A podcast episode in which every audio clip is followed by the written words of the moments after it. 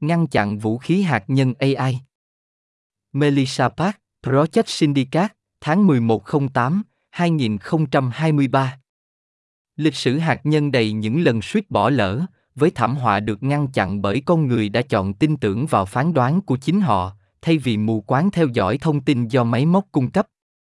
Áp dụng trí tuệ nhân tạo vào vũ khí hạt nhân làm tăng khả năng, trong tương lai, không ai ngăn chặn thảm họa. Nó không còn là khoa học viễn tưởng, cuộc đua ứng dụng trí tuệ nhân tạo vào các hệ thống vũ khí hạt nhân đang diễn ra, một sự phát triển có thể khiến chiến tranh hạt nhân dễ xảy ra hơn.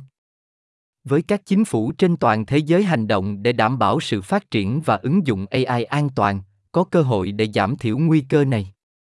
Nhưng nếu các nhà lãnh đạo thế giới muốn nắm bắt nó trước tiên họ phải nhận ra mối đe dọa nghiêm trọng như thế nào.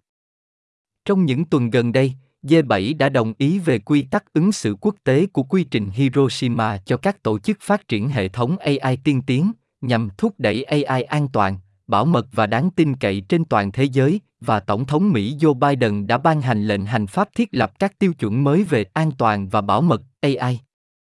Vương quốc Anh cũng đã tổ chức hội nghị thượng đỉnh an toàn AI toàn cầu đầu tiên, với mục tiêu đảm bảo rằng công nghệ được phát triển theo cách an toàn và có trách nhiệm. Nhưng không có sáng kiến nào trong số này giải quyết đầy đủ các rủi ro do ứng dụng AI vào vũ khí hạt nhân.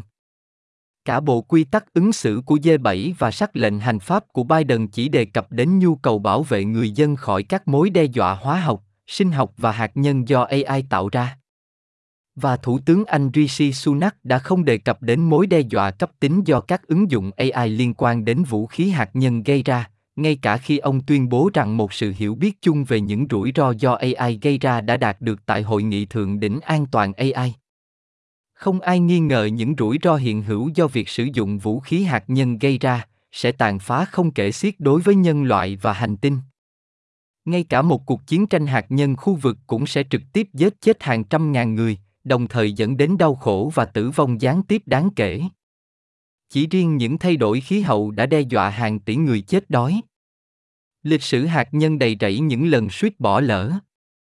Tất cả quá thường xuyên, Armageddon, sự kiện thảm khốc và tận thế, thường gắn liền với một cuộc xung đột lớn, hủy diệt nhân loại và hành tinh, đã bị ngăn chặn bởi một con người chọn tin tưởng vào phán đoán của chính họ, thay vì mù quáng theo dõi thông tin được cung cấp bởi máy móc.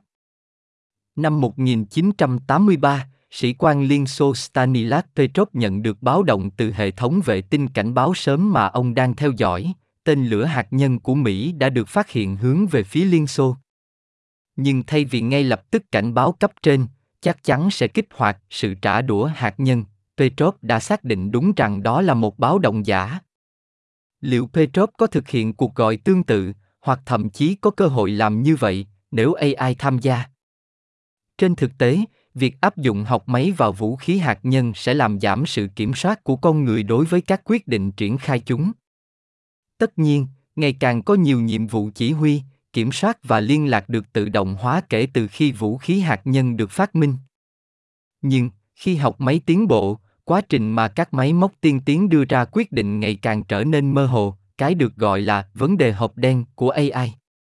Điều này gây khó khăn cho con người trong việc giám sát hoạt động của máy, chứ đừng nói đến việc xác định xem nó có bị xâm phạm, trục trặc hay đã được lập trình theo cách có thể dẫn đến kết quả bất hợp pháp hoặc vô ý hay không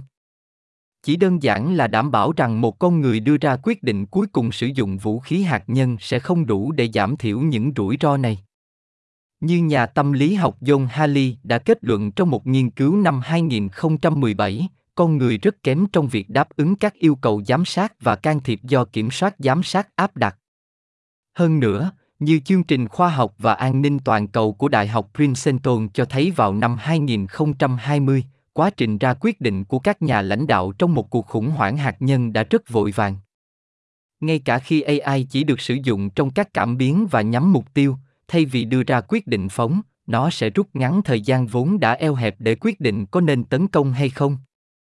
Áp lực gia tăng đối với các nhà lãnh đạo sẽ làm tăng nguy cơ tính toán sai lầm hoặc lựa chọn không hợp lý tuy nhiên một rủi ro khác phát sinh từ việc sử dụng AI trong vệ tinh và các hệ thống phát hiện tình báo khác, điều này sẽ khiến việc che giấu vũ khí hạt nhân trở nên khó khăn hơn, như tàu ngầm tên lửa đạn đạo, vốn đã được che giấu trong lịch sử. Điều này có thể thúc đẩy các quốc gia có vũ khí hạt nhân triển khai tất cả vũ khí hạt nhân của họ sớm hơn trong một cuộc xung đột, trước khi đối thủ của họ có cơ hội làm bất động các hệ thống hạt nhân đã phát hiện.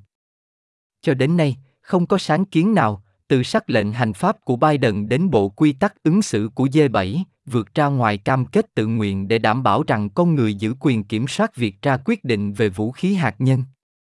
Tuy nhiên, như Tổng thư ký Liên Hợp Quốc Antonio Guterres đã lưu ý, một hiệp ước ràng buộc về mặt pháp lý cấm các hệ thống vũ khí tự động gây chết người là rất quan trọng.